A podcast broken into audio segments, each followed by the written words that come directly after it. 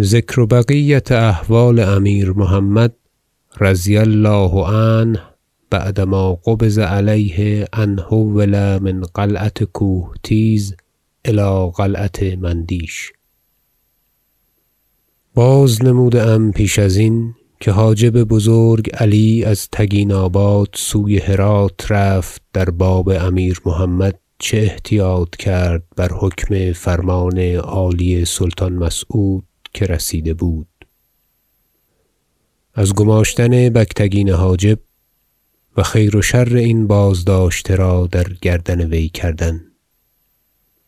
و اکنون چون فارغ شدم از رفتن لشکرها به هرات و فروگرفتن حاجب علی قریب و از کارهای دیگر پیش بردن و بدان رسیدم که سلطان مسعود حرکت کند از هرات سوی بلخ آن تاریخ بازماندم و بقیت احوال این بازداشته را پیش گرفتم تا آنچه رفت اندرین مدت که لشکر از تگیناباد به هرات رفت و وی را ازین قلعه کوهتیز به قلعه مندیش بردند بتمامی بازنموده آید و تاریخ تمام گردد. و چون ازین فارغ شدم آنگاه بسر آن بازشوم که امیر مسعود از هرات حرکت کرد بر جانب بلخ ان شاء الله از استاد عبد الرحمن قوال شنودم که چون لشکر از تگیناباد سوی هرات رفتند من و ماننده من که خدمتگاران امیر محمد بودیم ماهی را مانستیم از آب بیفتاده و در خشکی مانده و غارت شده و بینوا گشته. و دل نمی‌داد که از پای قلعه کوهتیز زاستر شویمی. و امید میداشتیم که مگر سلطان مسعود او را بخواند سوی هرات و روشنایی پدیدار آید. و هر روزی بر حکم عادت به خدمت رفتیمی. من و یارانم مطربان و قوالان و ندیمان پیر. و آنجا چیزی خوردیمی و نماز شام را بازگشتیمی.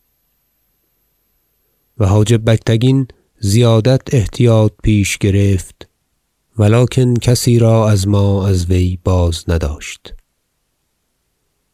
و نیکوداشتها هر روز بزیادت بود چنانکه اگر بمثل شیر مرغ خواستی در وقت حاضر کردی. و امیر محمد رضی الله عنه نیز لختی خرسندتر گشت و در شراب خوردن آمد و پیوسته می‌خورد. یک روز بر آن خضراء بلندتر شراب میخوردیم و ما در پیش او نشسته بودیم و مطربان می‌زدند. از دور گردی پیدا آمد. امیر گفت رضی الله عنه آن چه شاید بودن. گفتند نتوانیم دانست. وی معتمدی را گفت بزیر رو و بتاز و نگاه کن تا آن گرد چیست. آن معتمد بشتاب برفت و پس بمدتی دراز بازآمد و چیزی در گوش امیر بگفت و امیر گفت الحمد لله و سخت تازه بایستاد و خرم گشت چنانکه ما جمله گمان بردیم که سخت بزرگ بشارتی است. و روی پرسیدن نبود. چون نماز شام خواست رسید ما بازگشتیم. مرا پیش خواند و سخت نزدیکم داشت. چنانکه بهمه روزگار چنان نزدیک نداشته بود. و گفت بوبکر دبیر بسلامت رفت سوی گرمسیر تا از راه کرمان به عراق و مکه رود و دلم از جهت وی فارغ شد که بدست این بی حرمتان نیفتاد.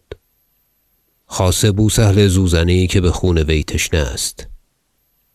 و آن گرد وی بود و بجمازه می‌رفت بشادکامی تمام. گفتم سپاس خدای را عز و جل که دل خداوند از وی فارغ گشت.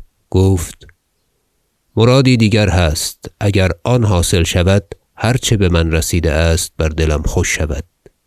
بازگرد و این حدیث را پوشیده دار. من بازگشتم. و پس از آن بروزی چند مجمزی رسید از هرات نزدیک حاجب بگتگین نزدیک نماز شام. و با امیر رضی الله عنه بگفتند و بو نصر طبیب را که از جمله ندما بود نزدیک بگتگین فرستاد و پیغام داد که شنودم که از هرات مجمزی رسیده است. خبر چیست؟ بگتگین جواب داد که خیر است سلطان مثال داده است در باب دیگر.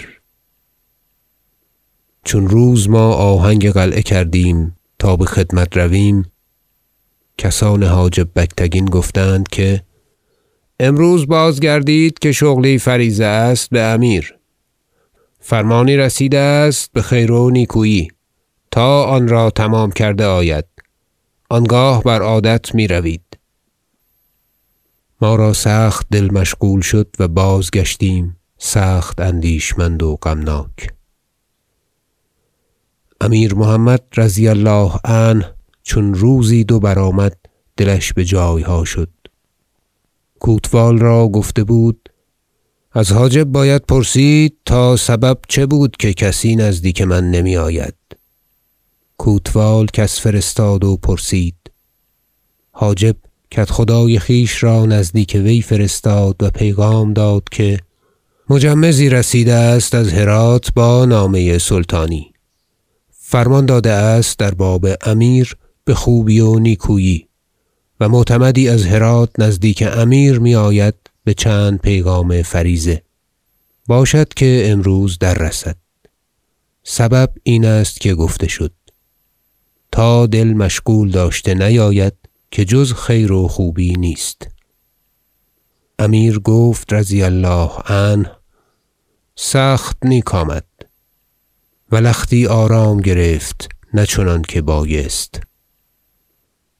نماز پیشین آن معتمد دررسید و او را احمد طشتدار گفتندی از نزدیکان و خاصگان سلطان مسعود و در وقت حاجب بگتگین او را بقلعه فرستاد. تا نماز شام بماند و باز بزیر آمد. و پس از آن درست شد که پیغامهای نیکو بود از سلطان مسعود که ما را مقرر گشت آنچه رفته است. و تدبیر هر کاری اینک بواجبی فرموده میآید. امیر برادر را دل قوی باید داشت و هیچ بدگمانی بخویشتن راه نباید داد. که این زمستان ببلخ خواهیم بود و بهارگه چون بغزنین آییم تدبیر آوردن او بر مدارکه ساخته آید. باید که نسخت آنچه با کدخدایش بگوزگانان فرستاده است از خزانه بدین معتمد داده آید. و نیز آنچه از خزانه برداشتند بفرمان وی از زر نقد و جامه و جواهر و هر جایی بنهاده و با خویشتن دارد و در سرای حرم باشد بجمله بحاجب بگتگین سپرده شود تا بخزانه بازرسد و نسخت آنچه بحاجب دهند بدین معتمد سپارد تا بر آن واقف شده آید. و امیر محمد رضی الله عنه نسختها بداد و آنچه با وی بود و نزد سرپوشیدگان حرم بود از خزانه بحاجب سپرد و دو روز در آن روزگار شد تا ازین فارغ شدند. و هیچ کس را درین دو روز نزدیک امیر محمد بنگذاشتند. و روز سیم حاجب برنشست و نزدیکتر قلعه رفت و پیل با مهد آنجا بردند و پیغام داد که فرمان چنان است که امیر را بقلعه مندیش برده آید تا آنجا نیکو داشته تر باشد و حاجب بیاید با لشکری که در پای قلعه مقیم است. که حاجب را با آن مردم که با وی است بمهمی باید رفت. امیر جلال الدوله محمد چون این بشنید بگریست و دانست که کار چیست. اگر خواست و اگر نخواست او را تنها از قلعه فرود آوردند و غریو از خانگیان او برآمد. امیر رضی الله عنه چون بزیر آمد آواز داد که حاجب را بگوی که فرمان چنان است که او را تنها برند.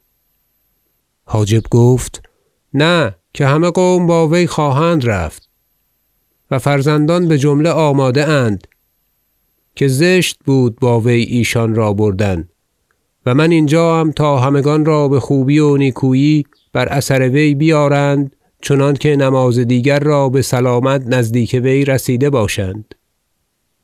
امیر را براندند و سواری سیصد و کوتوال قلعه کوهتیز با پیاده یی سیصد تمام سلاح با او و نشاندند حرمها را در عماریها و حاشیت را بر استران و خران و بسیار نامردمی رفت در معنی تفتیش و زشت گفتندی و جای آن بود که علی ای حال فرزند محمود بود. سلطان مسعود چون بشنید نیز سخت ملامت کرد بگتگین را ولیکن بازجستی نبود. و آن استاد سخن لیثی شاعر سخت نیکو گفته است درین معنی. کاروانی همی از ری بسوی دسکره شد. آب پیش آمد و مردم همه بر قنطره شد. گله دزدان از دور بدیدند چو آن هر یکی زیشان گفتی که یکی قسوره شد. آنچه دزدان را رای آمد بردند و شدند. بد کسی نیز که با دزد همی یکسره شد. رهروی بود در آن راه درم یافت بسی. چون توانگر شد گویی سخنش نادره شد. هر چه پرسیدند او را همه این بود جواب. کاروانی زده شد کار گروهی سره شد.